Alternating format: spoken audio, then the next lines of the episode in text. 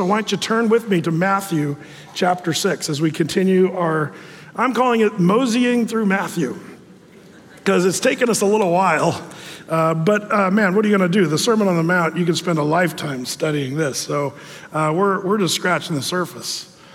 But I'd like to draw your attention to a little section of the Sermon on the Mount. We'll look at this in its entirety on Wednesday. Uh, there were two men talking together. The first challenged the other. If you're so religious, then uh, let's, let's hear you quote the Lord's Prayer, and I'll give you 10 bucks if you can do it. Well, the other guy responded. He said, Okay, now I lay me down to sleep. I pray my soul the Lord to keep. And if I should die the, the, before I wake, I pray the Lord my soul to take. And the guy shook his head and pulled out his wallet and said, Man, I didn't think you had it in you. Do we know what real prayer looks like? Or have we adopted more of an Americanized, churchized, uh, modern day churchized uh, version of prayer? Um, and does some of our prayer actually resemble some of the prayers that Jesus actually had some negative things to say about it. Um, as it turns out, there's a right way to pray and there's a wrong way to pray.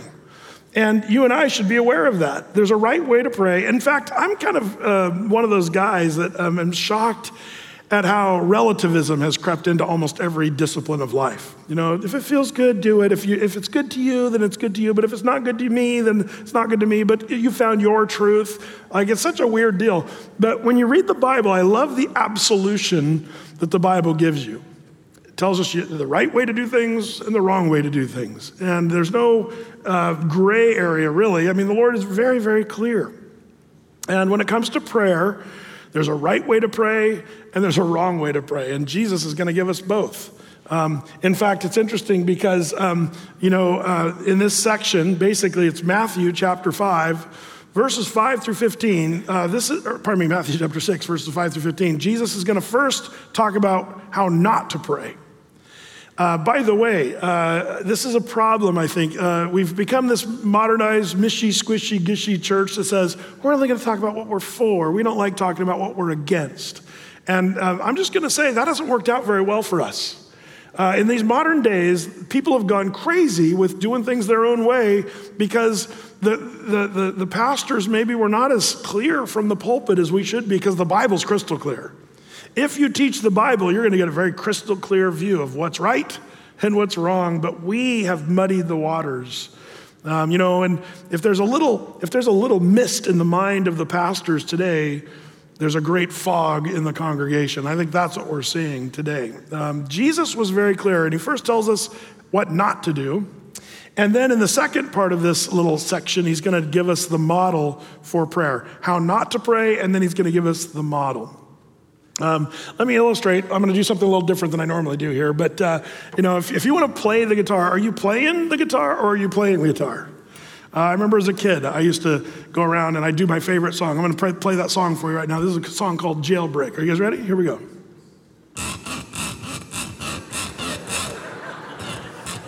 Brett, that's not even funny.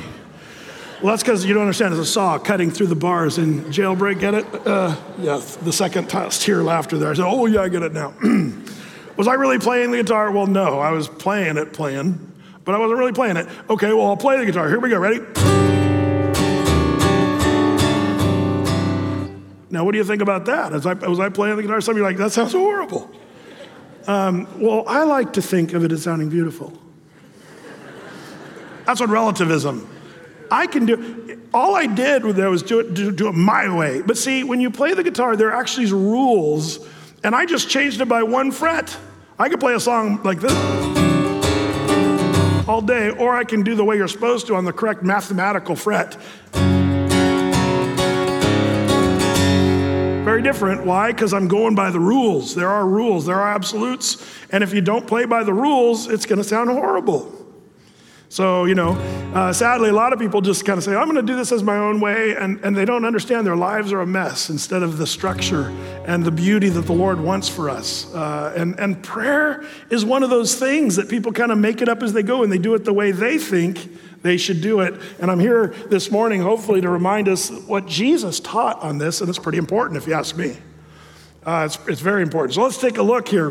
Matthew chapter 6 is where Jesus jumps into this discussion on prayer. It says in verse 5, it says, And when thou prayest, thou shalt not be as the hypocrites are.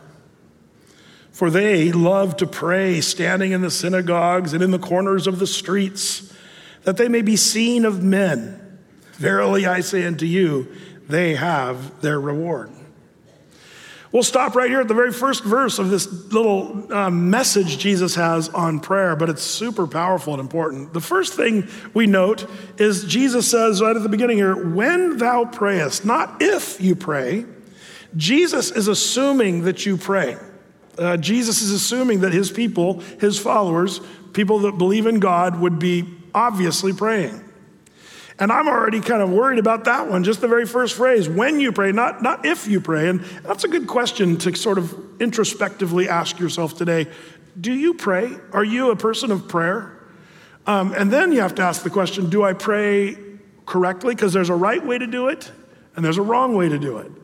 And Jesus spells it out for us. And so that's the first thing we need to kind of say, Lord, am I a prayer person?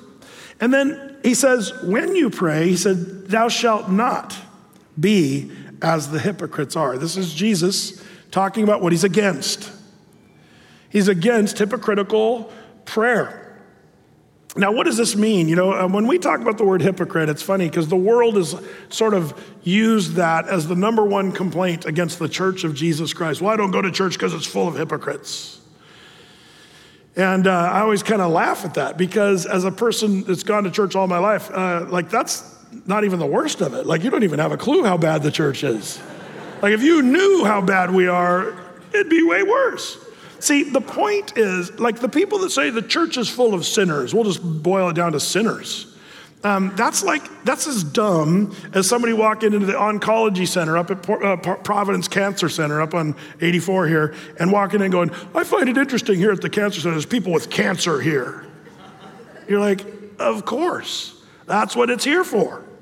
In the same way, the church is here for sinners like you. And good news, you're welcome. You're welcome to be here as a sinner. And so the person with their pious little, oh, the church is full of hypocrites, you know, you know why they can say that? I'll tell you why. Because as Christian people, none of us are claiming to be good or be- better or more righteous or, you know, having it all together. Not one Christian I know has ever made that claim. We admit our shortcoming and our failure and our sins. Um, the difference is we believe the Bible, and the Bible is a standard for all. And we believe the Bible is the standard. Now, have we measured up to that standard? Of course not. We're not even close. We're, we try.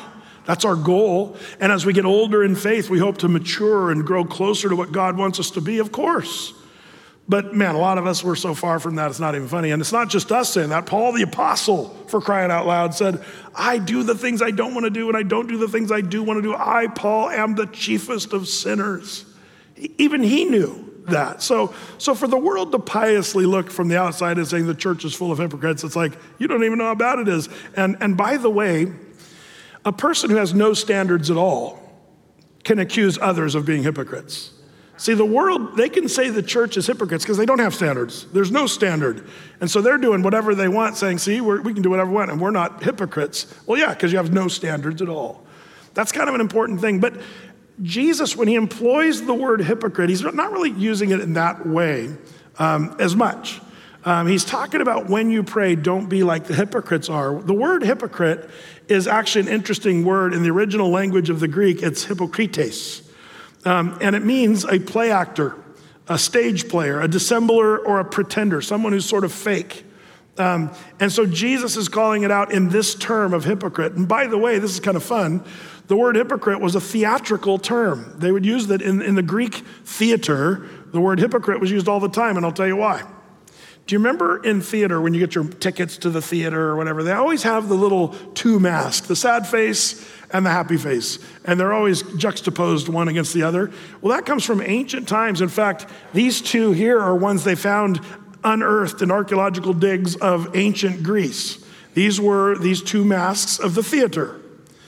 Um, did you know the word they use? They don't use the word mask in the Greek. The word they use to, to delineate this, they called them hypocrites.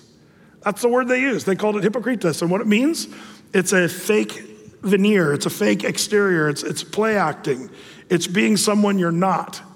This is the term Jesus is saying. When you pray, don't be like a play actor with a fakeness about yourself. Um, by the way, why did they use these big fat masks in the theater in old times? Well, they didn't have 4K TV where you could see every pore on the person's nose. Um, they actually uh, used, you, you, couldn't see, if, if you were in a big theater in ancient times, you couldn't see their faces. So they would exaggerate with those, those hypocrites, the mask, the mask. They put super big smile. Oh, that, that, uh, that, that character is happy. And then they'd put the sad face on. Oh, that, that character is very sad. So it would exaggerate so you could see from a long distance off. That was kind of the plan. That's the word that Jesus employs here when he says, When you pray, don't be like the hypocrites, putting sort of this fake exterior and what have you. And so, people, uh, what they tend to do is pretend or have sort of a fake prayer life. Um, I call it playing at praying. you're just playing it praying. You, you, act like you're playing, but you're not really going by the rules.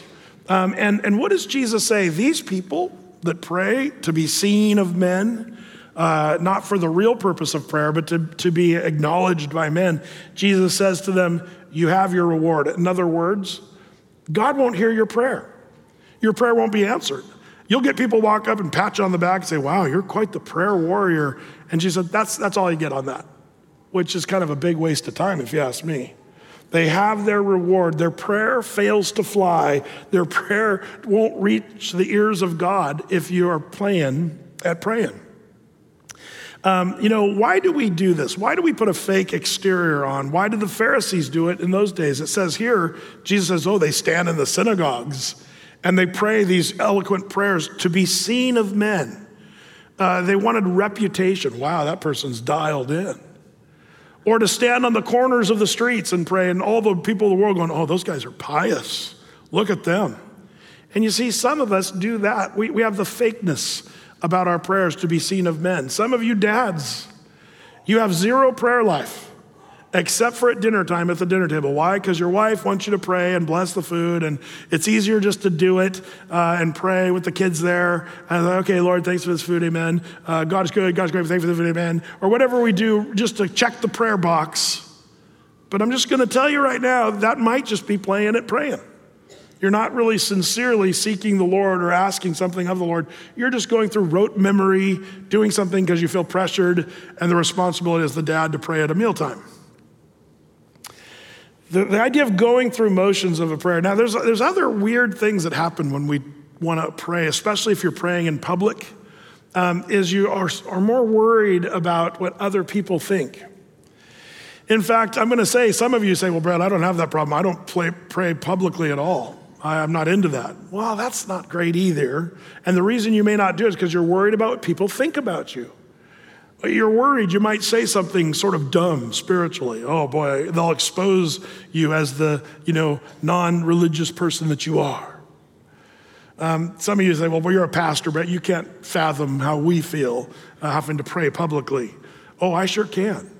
I was not into that at all when I was younger. And, and the problem is, I, I, loved the Lord, I loved His Word so much. You know, I was involved in ministry and stuff uh, at a very early age, and I got licensed and ordained by the time I was 19 years old. I was marrying and burying by 19. And, and, and then, you know, here I am a pastor, and, and then I'd go to these pastor meetings in our, in our big church at the place where I was pastoring, assistant pastor, and, and all these big heavyweight pastors would be praying, and I would just sit there in the corner and say, I'm not saying a word. I didn't want them to see the exposing of my stupidity or say something really dumb. So I would just kind of pray, you know, and, and even, you know, agree with them in prayer, but I'd never say anything. And I'll, I'll never forget when my pastor pulled me aside after a pastor meeting once and said, Brett, you know, you're welcome to pray. In fact, you kind of need to pray with us if you're going to be part of us. And I remember thinking, I don't want to do that. Um, but I realized I had to press through that and be willing to pray with my brothers that we were co laboring. Even though I was the younger, I still needed to pray and realize that nobody was really judging me anyway. I just needed to get past my fears and be praying and not worried about the people that were listening, but being more concerned about the person I was praying to, that is the Lord Himself. Prayer is pretty simple, really. It's just communicating with God, it's talking with the Lord. Um, you don't have to pray with an eloquence or a fancy, you know, fanciful uh, wording or use King James English. Isn't it funny how some people think they need to impress people with their fancy King James? Lord, thou didst sustaineth all thingseth. Does that really impress God using King James English? Uh, I don't believe it does. Using the these and the thous and the verilies does not get God's attention over saying you and, uh, you know, truly or whatever you're saying. Um, your prayers are not heard by your fanciness or your ability to know the scriptures. Um, but to have prayers reach the ear of God, that's priceless. That's important. So, what does the hypocritical prayer look like? It can, man, it can take on so many shapes. One is, is just being afraid to pray altogether. The other one is actually drawing attention to yourself. Have you ever seen people that pray or even worship sometimes? I've noticed people that worship sometimes want to draw attention to themselves. Ooh, look at that person. Wow. And Jesus is calling that, you know, these guys standing on the street corner to be seen of men. Um, we can draw attention unnecessarily to ourselves, and that's part of the problem. Oh man, I've been a Christian for a long time, so I've seen a lot of funny things that were kind of laughable, even. And I think this might be some of the stuff Jesus is talking about. There's always that person in the group that's the, the one that wants to be perceived as the spiritual one. So, you know what? Let's all pray together. Oh, oh, oh, oh, yeah, okay, we'll pray. And then you break into this eloquent prayer. Are you that person that likes to be the one that leads it so that you can be perceived? It's okay, it's a nuance. It's okay if you suggest prayer in a group. But are you doing it for the wrong reason? To be seen of men. That's hypocrites. That's what Jesus is talking about. Um, it gets worse, by the way. Uh, some people, you know, um, they communicate with people while they're praying. Have you ever heard the old lecturing prayer where they, the person wants you to hear their great, vast knowledge of what they know about? And it's almost like they forget they're talking to God. And you can almost hear them changing. And, and pretty soon they're lecturing you in the room. Oh, and then but Lord, you know, talking I've heard this a lot. Oh, Lord, you know that inflation has surged to a new pandemic era peak in June, and with U.S. consumer prices jumping 9.1% and year over year, according to the fresh data released by the Labor Bureau of Labor Statistics, Lord. And like, wow, impressive. You know all about uh, the inflation and uh, the recession that we're not having. Um, and you're like, wow, uh, good, good for you. You know stuff.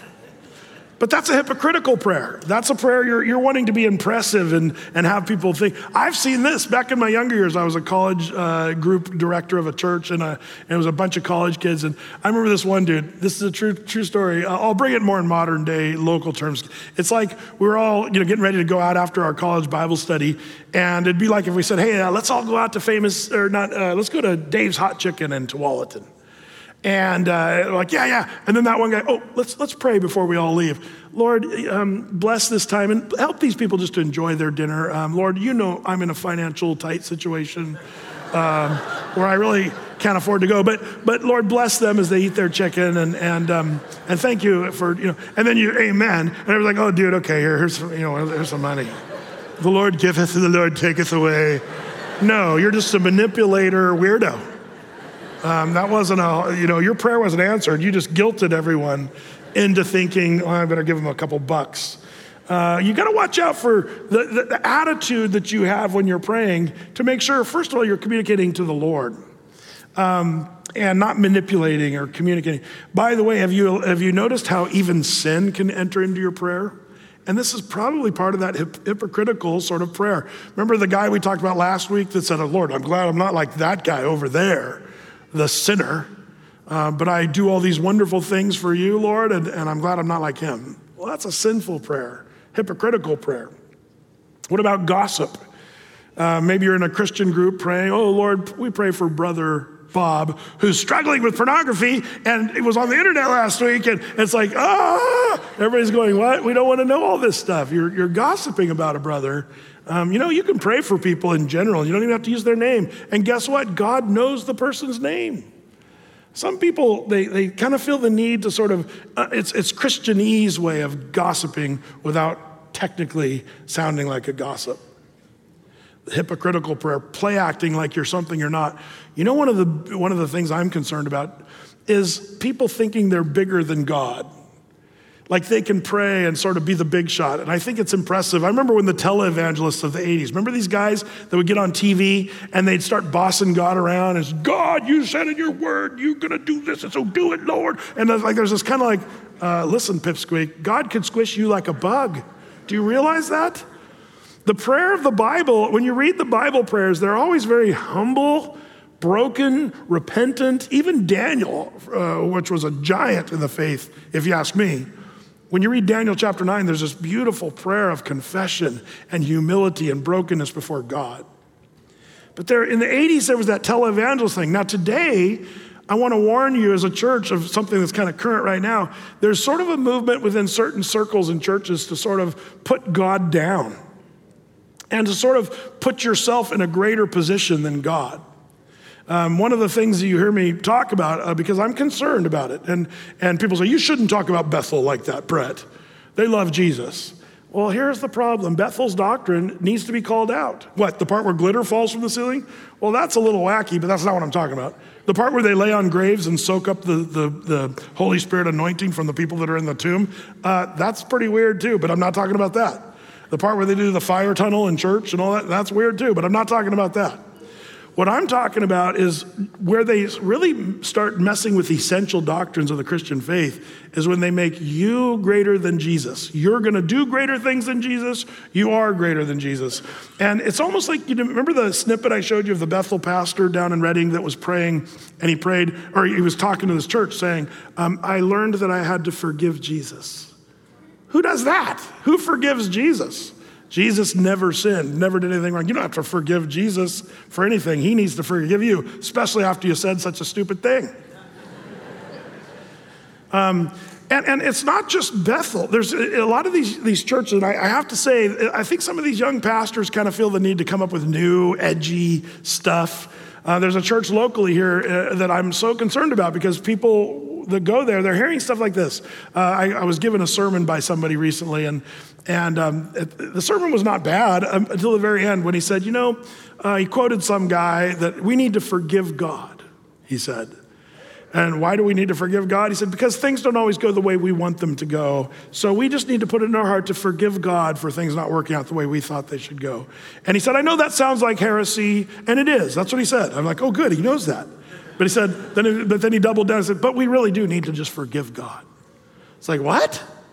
No, let me, let me tell you how that actually preaches uh, rightfully. You need to repent from your sin and your stubborn will, thinking you know what's best for yourself, and it, you don't. You need to rejoice that God knows what He's doing and He's got better plans for you. It'd be like if my kids were in their twos and three years old and I taught them not to run out in the highway so they don't get killed and run over by cars. And then let's say one of my kids come up to me in their adult life and say, You know, Dad, just want to tell you, I forgive you. Why do you forgive me? Because you didn't let us play in the highway. And, um, we, you know, that was so restrictive, and we just, it wasn't what we, we wanted to play in the highway. So I, we're choosing to forgive you. I would say, no, you need to thank me for teaching you something of great value. You're still alive to talk about it. Um, you see, it's such a bratty little entitled attitude to say, we need to forgive God. No, we do not. Um, that same church, sadly, they, they, uh, when the Uvalde shootings took place there in Texas, heartbreaking, horrible situation. Um, one of the things that happened there, um, you know, uh, was this church posted on their social media, enough, God. That's what they said. Again, it's making them act like they're big shots telling God, enough, we've had enough of this. Time to change stuff, God. No, that's just an arrogant, you're, you're, you're trying to appear bigger than you really are. You're just a pipsqueak bossing God around. Are you kidding me? The Lord is near to those that are of a broken and a contrite spirit. Uh, we got to be careful on this one. You know, uh, it reminds me a little bit of 1 Kings chapter 18, verses 20 through 40. Remember the Super Bowl of, of the religions of the time? It was Elijah who was representing the God of Abraham, Isaac, and Jacob, Jehovah, the true and living God, versus the 450 prophets of Baal. They were worshiping this pagan deity that was fake and false. And you remember the story. Elijah lets them go first. Okay, you call fire down from heaven. If your God Baal does that, then we'll know he's God. So all day long, these prophets of Baal are shrieking and screaming out to Baal and trying to get his attention to bring fire from heaven. And, and Elijah, the prophet's just sitting by, kind of going, he's making fun of them. If you read the story, it's really funny. Elijah's like, I can just almost see him there kind of messing around, sitting on a rock. Uh, hey you guys, where's your God? Is he on vacation? Is he using the restroom facility? He actually says that. If you look at the Hebrew text, it says, Is he off relieving himself somewhere? That's literally what it says. And, and the prophets of Baal freak out all the more and they start gashing their arms with sharp rocks and making themselves bleed, hopefully to appease Baal. Oh, Baal, fire from heaven, ah, doing all this crazy stuff. Guess what? As Christians, we don't have to do that crazy stuff. We don't have to demand, we don't have to scratch our blood and all that stuff. You know what? After the whole day of that, Elijah finally said, Okay, you guys are done. My turn. And you remember the story. He makes the altar and digs in ditches and fills them with water, barrel after barrel of water, just to make sure everybody knows it's not some trickery. And then Elijah prays a little prayer of humility that's very short. In less than 15 seconds, you can pray. In fact, here it is. It's 1 Kings 18, verse 36 and 37. Here's Elijah's prayer Lord God of Abraham, Isaac, and Jacob, or Israel. Let it be known that this day thou art God in Israel, and I am thy servant, and that I have done all these things at thy word. Hear me, O Lord, hear me, that this people may know that thou art the Lord God, and that thou hast turned their heart back again. And if you keep reading the next verse, and fire came down from heaven and not only burned up the altar, but the ditches, the water was licked up by the fire flames. And basically, there was just a big crater left in the ground. Any questions?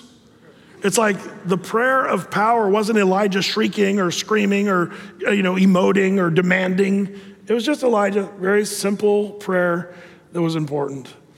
Um, and by the way, um, one of the things I mentioned earlier, if you're trying to be fanciful in your prayer, sometimes I've noticed people will quote scripture in prayer, and that's good. I love when you quote, because you know when you're praying scripture, you're praying the right stuff. You know what I mean? That's kind of an important thing. But if you're praying and quoting scripture to impress your friends, uh, don't do that. Um, that's actually what Elijah is doing here when he says, I've done all these things at thy word. When he says, Hear me, that the people may know that thou art the Lord God. That's what God told him. That was God's word to Elijah, and he was speaking that out. So as long as you're speaking out the word of the Lord for his purpose, that's great. But if you're doing it to impress, that's hypocrites, play acting, playing at praying. So, um, so after Jesus calls out that hypocrisy, he then kind of calls them into the first part of the solution of what you do. How do you avoid the hypocritical prayer when you're praying to be seen of men? Interesting solution in verse 6. Take, take a look here in verse 6. It says there, But thou, when thou prayest, enter into thy closet.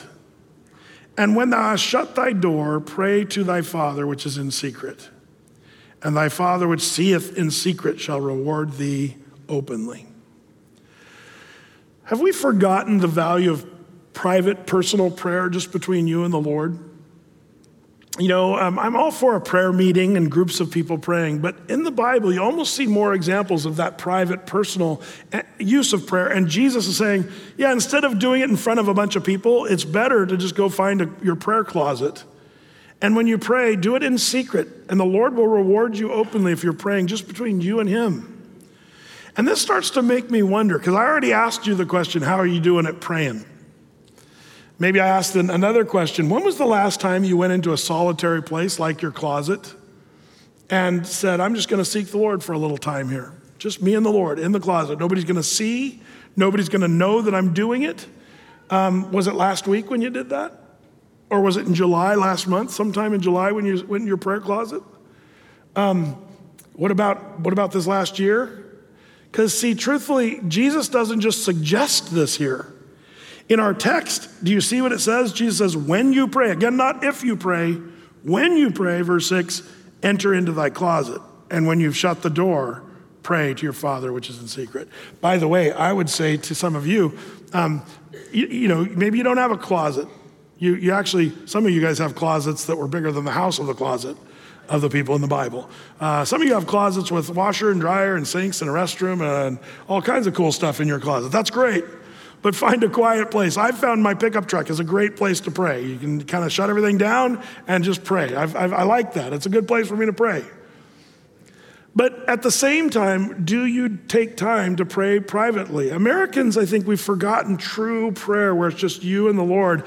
And, and, and man, we make this mistake of only praying at mealtime or only praying at church when, when people kind of expect us to pray.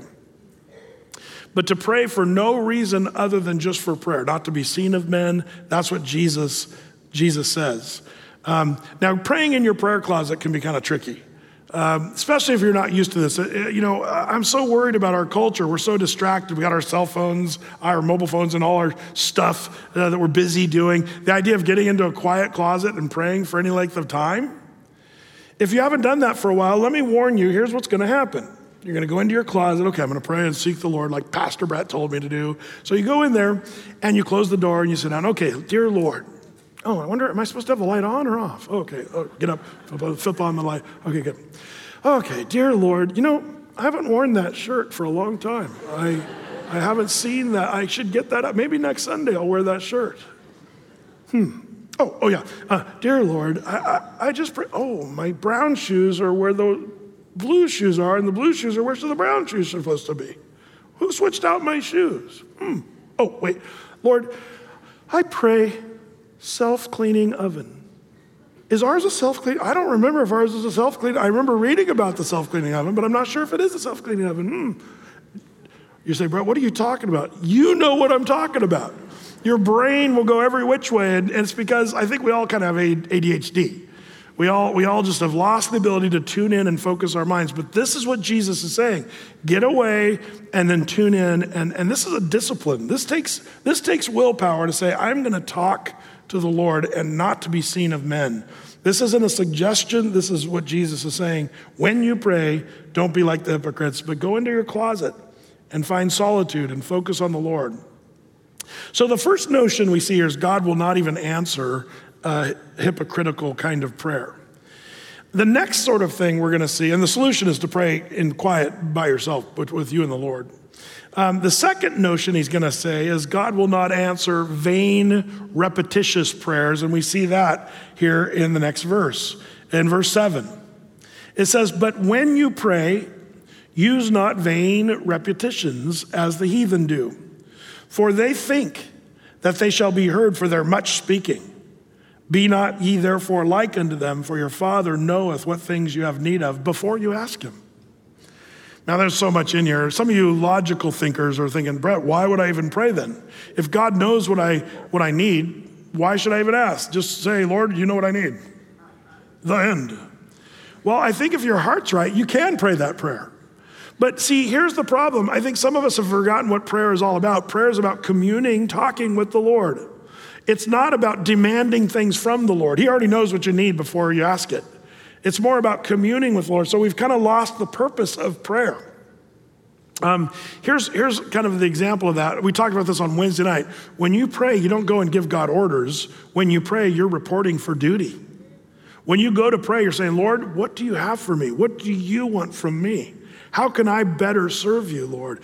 And, and start communing and talking with Lord. We, we find our prayer tends to be so self centered and based on what we think we need.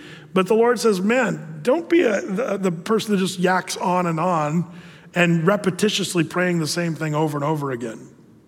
Isn't it funny that some churches, if you're coming from one of those more liturgical kind of churches where you say the same prayer every Sunday, maybe more than once, and you just keep reciting things as sort of rote memory, and you don't really think about what you're praying, but you're actually just mouthing the words because you've got it all memorized, I think that's vain repetition.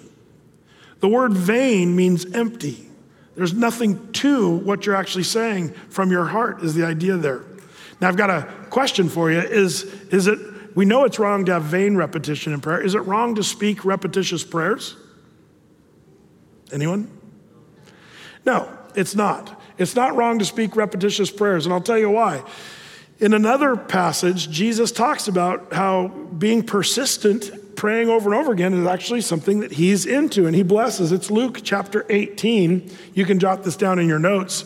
I'll just read it quickly because it's just a short little parable. In Luke 18:1, Jesus spake a parable to them to this end that men ought to always pray. How much does Jesus want us to pray? Always, and not to faint. In other words, don't give up on it.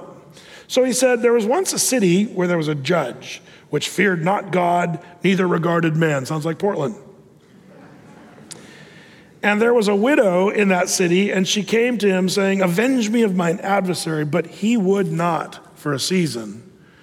But afterward, he said within himself, Though I fear not God, nor regard man, in other words, I don't care about people and I don't fear God, yet because this widow troubles me, and I will avenge her, lest she continually comes to me and wearies me. In other words, this lady's bugging this guy to death. And he says, I don't care about her, but because she's bugging me so much, I'm going to go ahead and rule in her favor. And then Jesus said, Hear what the unjust judge said. And shall not God avenge his own elect, the people he loves and cares about, um, which cry day and night to him, though he bear long with them? I tell you that he will avenge them speedily. See, Jesus is making a point. An unjust, wicked judge says, okay, yeah, whatever, I'll help you because I want you to go away. But the person that's persistent in coming to the Lord over and over again, the Lord says, I will hear that prayer and I will honor it because I love you and I care about you. Um, so, do we uh, pray prayers of repetition because it's coming from our heart, or do we pr- pray repetitious prayers because we're just doing it by rote memory? In fact, I worry that some of us as parents, we teach our kids vain repetition okay, God is good, God's great, we thank for the food, amen. And they just learn how fast they can say it so they can start diving into their food. And it's not a prayer from their heart, or now I lay me down to sleep, or whatever these little rote prayers are. And, and I think we have to be careful with that kind of stuff. Did you know that I believe even if you say the Lord's Prayer, which is a holy and powerful and important prayer, which we're going to look at in a second, man, we still could say that in vanity. If you're just saying, Our Father, which art in heaven, hallowed be thy name, you know, thy kingdom come, thy will If you're just saying it, then you're saying it in vain. And the Lord says, I will not hear that prayer, nor will I honor that prayer. So watch out for vain repetition. And by the way, God sees your heart. It's open before him. In fact, Jesus in Matthew 16, uh, pardon me, 15, verses 7 through 9, he says, You hypocrites. Well, did Isaiah the prophet say of you, This people draws nigh or near unto me with their mouth and honors me with their lips, but their heart is far from me. In vain do they worship me, teaching for doctrines the commandments of men. They don't care about the Lord. They're just doing everything they're doing to be seen of men. And Jesus is talking about people, he's quoting from Isaiah saying, saying, you know, you can say the right things, but your heart is far from the Lord. That's hypo- hypocrisy. Um, and we can do that not just in prayer, but also in worship. You just mouth the words. I worry about that here at Athey Creek. When, when we're singing songs of praise, I hope that we're singing along and, and thinking through the words, worshiping intelligently, engaging our minds as we're thinking about the words we're singing. Um, you know, that's kind of an important thing. So, after all this, Jesus tells us what not to do. Watch out for vain repetition. Watch out for hypocrisy in prayer where you're just play acting, playing at praying. And then Jesus says, I'm now going to give you the model for prayer. Here's, here's sort of the perfect prayer. And Jesus gives us this, and we start that in verse 9. And there Jesus says, After this manner, therefore, pray ye, Our Father, which art in heaven, hallowed be thy name. Thy kingdom come. Thy will be done in earth as it is in heaven. Give us this day our daily bread, and forgive us our debts as we forgive our debtors. And lead us not into temptation, but deliver us from evil. For thine is the kingdom, and the power, and the glory forever. Amen. Do you sense the gravity of this prayer? Jesus just tells us here's the model prayer. Now, now the first word that I want to point out here in verse 9, after this manner. The word manner is kind of a cool word and it's important. The original language of the Greek is hutos, which means to practice or style something after, to execute in a like in like fashion. It, it, Jesus is not necessarily saying do this prayer verbatim exactly this way. He's saying your prayer should sound like this prayer. The reason I say that is some of us do like to say the Lord's Prayer word for word. Is there anything wrong with that? No. Uh, that's great as long as it's coming from your heart and you're not just doing the rote memory things, thinking you're praying some magical incantation. That's not what's happening. You need to say a prayer, and, and when you say Our Father, you got to really think about, man, I'm so glad. See, let's break this prayer down because this is the kind of prayer we're supposed to pray, and Jesus covers the topics that we should be praying about. Uh, what should you and I be praying about? Well, let's break it down. The first part in verse 9 is he says, Our Father, which art in heaven. Um, man, this is one of my favorite parts of this prayer because we don't pray, Our King of Kings and Lord of Lords, which art in heaven. We could pray that, but I'm so thankful that He's our Father.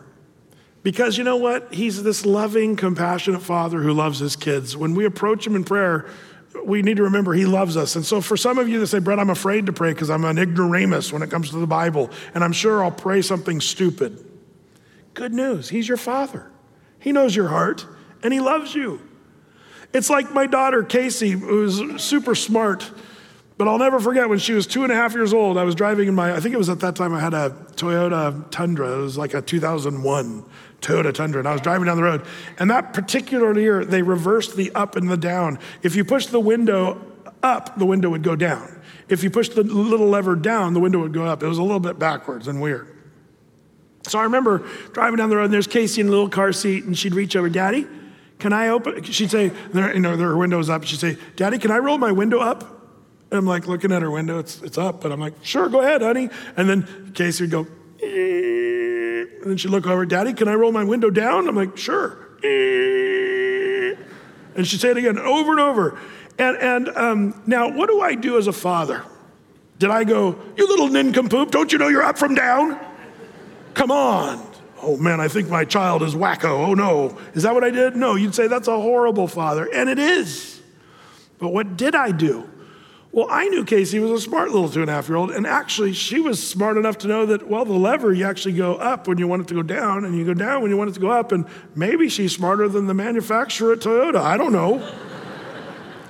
And I also thought it's so cute. She's saying up when she means down. I thought that's just so cute. But I knew what she meant, because guess what? I've lived some life, and I know things about what she meant, and so I didn't correct her or get mad at her. I just looked at her endearingly and said, Sure, honey, you can roll the window up. And I just thought it was cute. In the same way, you can pray prayers that are a little misguided, but if your heart is right and you're communicating with the Lord, the Lord understands. He knows what you're thinking. He's not mad at you. Um, the Bible tells us what the Lord thinks of you. Do you know that? The Bible says his thoughts toward us are what kind of thoughts? Anybody? Precious. That's the word. His thoughts toward you are precious thoughts. Okay, and the Bible also tells you in a different scripture how many of those precious thoughts. How many are they? Anybody? The Bible says his thoughts toward you are as many as there are grains of sand on the seashore. Next time you're in Cannon Beach, reach down and pick up a handful of sand and start counting. Good luck, because you can't. It's impossible to count a handful of sand. But he's not talking your handful. He says his thoughts are precious thoughts towards you, and there's more thoughts than there are grains of sand on the sea. He has these precious thoughts toward you. How could he do that? Because he knows all things. He's not looking at you, oh, you little nincompoop. That's not God. That's maybe some of the bad fathers in this world. But our Father, which is in heaven, he's perfect. Man, I love that. So we start out the prayer recognizing that he's a loving Father, which is in heaven, but we also need to remember the next phrase where Jesus says in verse 9, Hallowed be thy name. The word hallowed is just a fancy word for holy. Um, in fact, the word hallowed in the Greek text, the word is hagiadzo, which means to make holy or to, to recognize as holy, to sanctify. The word sanctify means to set apart from everything else, that God is different than everyone else. Uh, to hagiadzo, it means to honor as holy, to feel reverence toward and to regard as holy. So, Jesus, in teaching you and me how to pray, Jesus is saying, um, Hallowed, holy is your name. In other words, yes, He's our Father, but be careful when you pray not to be cavalier or yeah, the great man upstairs, our buddy old pal God, and the, you know the big the big guy or whatever. That's not the attitude of prayer. Jesus taught us to pray, "Holy is your name." reverence, regard as holy. Don't be messing around. Um, you know, we have to remember that God is perfectly whole. That's what the word holy means. It means whole, lacking for nothing. So um, he's, he's loving, but he's not our buddy old pal. He's holy and he should be reverenced and respected. And again, this is where those televangelists barking at God, telling him what he should do and stuff like that, that's offensive because he is holy. And, um, and I think that little attitude that we have when we start barking orders out at God, that's going to be revealed someday. It reminds me of Luke chapter 12, verse 1 and 2, where it says, Beware ye of the leaven of the Pharisees, which is hypocrisy. Um, that's the word we're talking about, hypocrisy. For there is nothing covered that shall not be revealed, neither hid that shall not be known. In other words, when you pray with your arrogant prayer, that's going to one day, you'll stand before God and answer for that. It'll be revealed. It'd be better to approach the Lord holy, reverence, uh, holy is your name. And then in verse 10, he continues and says, Thy kingdom come. What is he praying for there? Uh, if you know your Bible, the kingdom is coming. That is when Christ returns, the second coming of Christ. He's going to then rule on this earth, rule and reign, and it's going to be a whole new era of human history. Right now, we're in the church age of, of human history. Before Jesus came, we were in the, the, the age of the Jewish uh, law. Uh, and, and now we're in the church age. We have been for a couple thousand years. But when Christ returns, we're going to enter into the kingdom age where Jesus rules and reigns on this earth. And he teaches us pray for that. Thy kingdom come. You know, if you pray that little three word phrase, thy kingdom come, you're praying all the problems in the world will be solved. That's a good prayer, wouldn't you say? There's nothing that I'm dealing with today that this little three word phrase won't solve. Thy kingdom come. Um, that's, that's something. It's eternal perspective. Um, Jesus isn't just praying about his little problems right now or his little focus of his own little miniature life right there. He's saying, Thy kingdom. It's all about the kingdom. And, and Jesus uh, teaches us to pray like that. And then, second part of verse 10 Thy kingdom come, thy will be done in earth as it is in heaven. Um, I love that he's making a request here, not a demand. And if anybody could have demanded something, it would have been Jesus. But in Jesus teaching you and me how to pray, he's, he's just humbly requesting, praying, Lord, thy will be done in earth as it is in heaven. One of the things I tend to pray is, My will be done, Lord. Here's what I want. Here's what I need. I, I, I. But Jesus doesn't say that. He says, Thy, thy will. Um, that's, that's what I mean when I say don't be barking out orders to God. When you pray, you're reporting for duty. Lord, what do you have for me? Thy will be done. This is the, the right prayer, the proper way to pray. Thy will be done.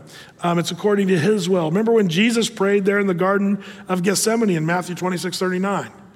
He went away again the second time and prayed, Oh, my Father, if this cup may not pass away from me except I drink it, thy will be done. Another gospel says, Not my will, but thy will be done. So he goes on. Again, I could, we could spend a lifetime studying the Lord's Prayer. I'm just kind of giving you sort of this is how we think through this Lord's Prayer. Verse 11 Give us this day our daily bread. Speaking of provision, um, bread is what everyone needs to sustain life. He's not a, uh, asking, Give us this day our daily caviar or our daily cake. He just he says, Give us our daily bread, that which we need uh, to survive. And again, for those of you who say, Well, we don't need to ask because God already knows what we have need of before we even ask. Jesus said that. But you also have to remember James 4 2. You ask for provision because the Bible says you have not because you ask not. There in James 4 2. So this is where you ask for your needs. Lord, um, give us this day our daily bread. And then verse 12, essential part of prayer, and I'll show you why. He says in verse 12, and forgive us our debts as we forgive our debtors. Boy, this is a heavy thing because I've found myself praying through the Lord's Prayer and I've had to say, wait a minute, Lord, I don't really want to say this. I don't want to say, forgive me of my sins the way I've forgiven all those that have sinned against me. Because if you're saying that, that means you've forgiven everyone, um, which is what you're supposed to do. That's why I've said it over and over again here at Athey. If you're one who says, I'm never going to forgive that person, you're in a heap of trouble if you are unforgiving toward people who've wronged you. In fact, let's jump ahead in verse 14. See what, after Jesus teaches the Lord prayer, look at verse 14. He says, For if you forgive men their trespasses, your heavenly Father will forgive you. But if you forgive not men their trespasses, neither will your Father forgive you of your trespasses. One of the requirements to have your sins forgiven is you need to be forgiving toward people who've wronged you, even if they're not sorry. Before they've even come and said, I'm sorry, you need to forgive, lest the Lord said, Man, you're not going to be forgiving, so I'm not going to forgive you. So Jesus weaves this into the prayer, saying, Oh Lord, forgive us our debts as we forgive our debtors, which is the implication you need to be forgiving. But then he goes on, verse 13. He says, And lead us not into temptation, but deliver us from evil. Is this something we should pray today? Is there evil in the world today? Are there temptations that you're facing? You guys don't sound like there's many. Maybe I'm in the wrong world because um, I sure see a lot of temptations, man. You and I are tempted on every level all day long, and evil is all around us. I hope you see that. What an important part of our daily prayer. This should be a prayer you pray every minute. Oh, Lord, lead us not in temptation, but deliver us from it. We're going to get into a deeper dive in this because um, there's a big question. Does God tempt us to sin? The answer is no. Does God allow us to be tested with temptation? Yes. Even as Jesus was led in the wilderness, Matthew 4, to be tempted of the devil. That happened according to God's plan. Even Job, remember the devil came to, to God and said, Hey, have you seen Job? And if you let me mess with him, tempt him to sin, then, I, then he'll sin right to your face. And the Lord says, I'm giving you the, the ability to do that. God didn't tempt Job, but as it turns out, Job was tempted of the devil. So there's the Lord will not tempt you, but he will allow you to go through times of testing. Um, and we'll talk more about that as we get deeper into this. But nonetheless, we should make this our prayer Lord, lead us not into temptation, but deliver us from evil. We need that because there's evil all around us. And then he ends with sort of this glorious declaration of who God is and what he has. See, because a lot of prayers, I, I get a sense of people like, I'm somebody, God, so you better listen to me. I'm a pastor on TV, so do what I say, God.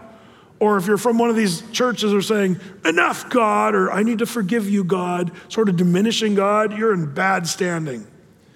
But the way you end a real prayer is like this. There, when it says in verse 13, he says, For thine, yours, is the kingdom and the power and the glory forever and ever. Amen. The word amen means so be it. But to acknowledge Jesus, end your prayer with this, acknowledging that God is powerful and that his kingdom is everlasting. It, it just kind of puts the puniness of you back into what's really happening here and the giant beauty of our Savior and Lord when we pray. I think there's a good way to end. It sounds grandiose, but it's true. For thine is the kingdom, the power, and the glory. Not me, it's all you, Lord. That's the way our prayers should look. Jesus broke this down for us. So you can pray it word for word if you wish. But I would even say that those are the things that should be in your prayers humility, praying for provision, remembering that He's our Father and that His name is holy. And, and remember, it's that you're a puny little person, but He, for thine, is the kingdom, the power, and the glory. These are the attitudes of the prayers that we should be offering to the Lord. Not, I demand, or Lord, me, me, me. Did you notice? In Jesus' prayer, never once did He say, I, me, or my. Not one time. This prayer is very different than a lot of the prayers I've prayed over the years. And I've learned more and more, and I'm trying to get better at just saying, Lord, make my prayer life be more like what you prescribe right here in the Lord's Prayer. So, this is your assignment. I have an assignment for you. Um, number one, I'd like you to just really think through and pray through, some people call it meditate on, this Lord's Prayer this week. Don't just, just pack it up today and leave it, but to, to, to look at verse 9 through 13 and, and memorize it. But more than that, really get the nuance and think through it, and then maybe pray through the Lord's Prayer. It could look like this Our Father, which art in heaven. Lord, thank you for being my Father.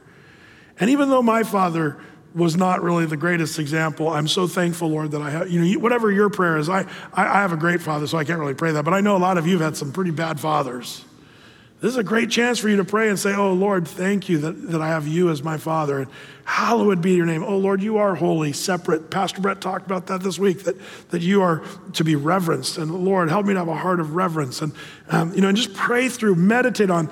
Psalm chapter 1 says, If you meditate on the word, you'll be like a tree firmly planted by the river of water. That's what you and I need. So that's the, the assignment for you to to think through and meditate on the Lord's Prayer. And then, and then second component is to carve out a time in solitude to do it. Whether it's your closet, your pickup truck, your backyard, wherever you can get away and, and try your best to not be distracted and really dis- discipline your mind to be people of prayer. If there was ever a time to be alive and also have a vibrant and important prayer life, I think today is the day. You and I are living in days where we the church should be massively into prayer. We need to pray, and we need to pray correctly. Don't do like playing the guitar, however you think is good. Do it like Jesus just told us. He gave us very clear outline of what prayer looks like, and I think it's time to do it. So may the Lord give us ears to hear what the Spirit says to the church in Jesus' name. Let's pray. Lord, there's so many things about our prayers uh, that we see that are amiss. And we're thankful, Lord, that you are able to see through our blunders and our mistakes. But Lord, having read this passage, you've given us plenty to think about and, and things to apply practically. And I pray that you'd give your church strength, Lord, that all of us would be given to prayer. Forgive us, Lord, for not believing the power of prayer.